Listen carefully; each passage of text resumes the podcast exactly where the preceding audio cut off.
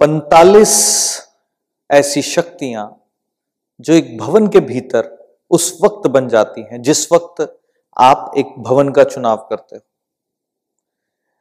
यह परिकल्पना ही गलत है कि एक भवन के भीतर 45 एनर्जी फ़ील्ड तब बनती हैं, जिस वक्त उस भवन का निर्माण हो। क्योंकि वो 45 एनर्जी फील्ड्स क्या हैं, आपके मनस का विस्तार और आपके ही मनस ने ये चुना कि मुझे अपना घर ऐसा चाहिए। तो 45 शक्तियाँ एक भवन के भीतर जो बन जाती हैं, जिसको हम देवीय और असुरीय शक्तियाँ कहते हैं।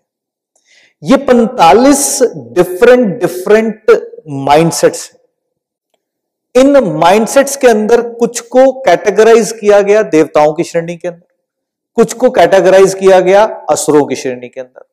यानी कि कुछ ऐसी ऊर्जाएँ जो कि देवीय हैं, कुछ ऐसी ऊर्जाएँ जो कि असुरीय हैं। पर यह है तो एक मनस के भीतर ही। यानी कि एक माइंड के भीतर 45 ऐसे थॉट पैटर्न्स जिससे जीवन जो है वो चल रहा है। एक व्यक्ति अपने जीवन के अंदर जहाँ पर आकर के स्टकअप होता है, उस पर्टिकुलर बिंदु को पकड़ना यह है वास्तु पुरुष को जानना। क्योंकि वास्तु पुरुष में जो 45 एनर्जी फ़ील्ड है, इसको जन्म देता है ब्रह्मा।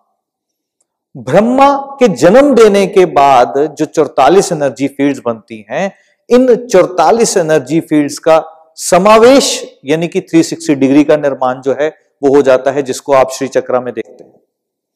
एक दिशा का गुणधर्म कैसे बनता है? जब उस दिशा के गुणधर्मों को आप बारीकी से देखेंगे तो एक एक एनर्जी फ़ील्ड जो उस दिशा के अंदर फॉल कर रही है वो उस दिशा के गुणधर्मों को जन्म देती है। पर कौन सा हिस्सा एक भवन के अंदर किस एनर्जी फ़ील्ड को गवर्न कर रहा है, उस पर्टिकुलर एनर्जी फ़ील्ड को एड्रेस कर देना यह वास्तु गुरु की जर्नी में आपने सीखा। अब वास्तु गुरु की जर्नी के अंदर आप लोगों का पार्ट कौन सा हो गया कि एक थॉट पैटर्न्स जो कि 45 थॉट पैटर्न में से एक है। उन 45 थॉट पैटर्न में से कौन सा एक थॉट पैटर्न जो है, वो व्यक्ति को डिस्टर्ब कर रहा है? उस 45 थॉट पैटर्न में से कौन सा एक थॉट पैटर्न है जिसको आपको एक्टिवेट करना है या उसके एनर्जी को स्प्रेस करना है? क्योंकि जो एनर्जी फील्ड्स बनती हैं, वो एनर्जी फील्ड्स कैसी हैं?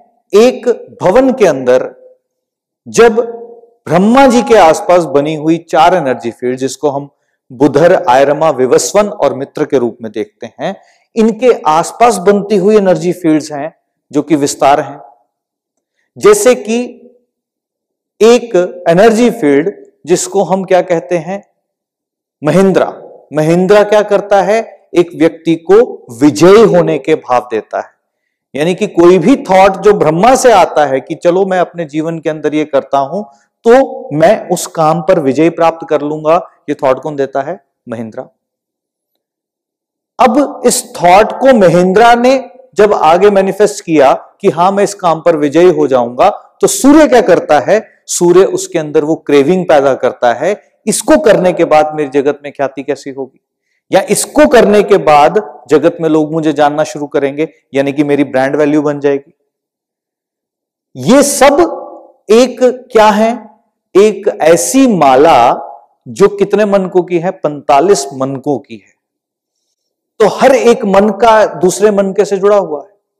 एक भवन के भीतर जब पर्टिकुलर एक स्पेस के अंदर इंबैलेंस आता है तो वो ना केवल एक डिवीज़न के अंदर इंबैलेंस है, उस डिवीज़न के भीतर जो एनर्जी फील्ड्स बनती हैं, उसमें से किसी एक पर इंबैलेंस आता है।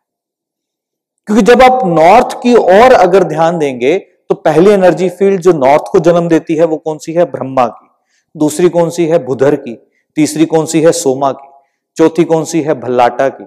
और पांचवी कौन सी है? भुजागा की।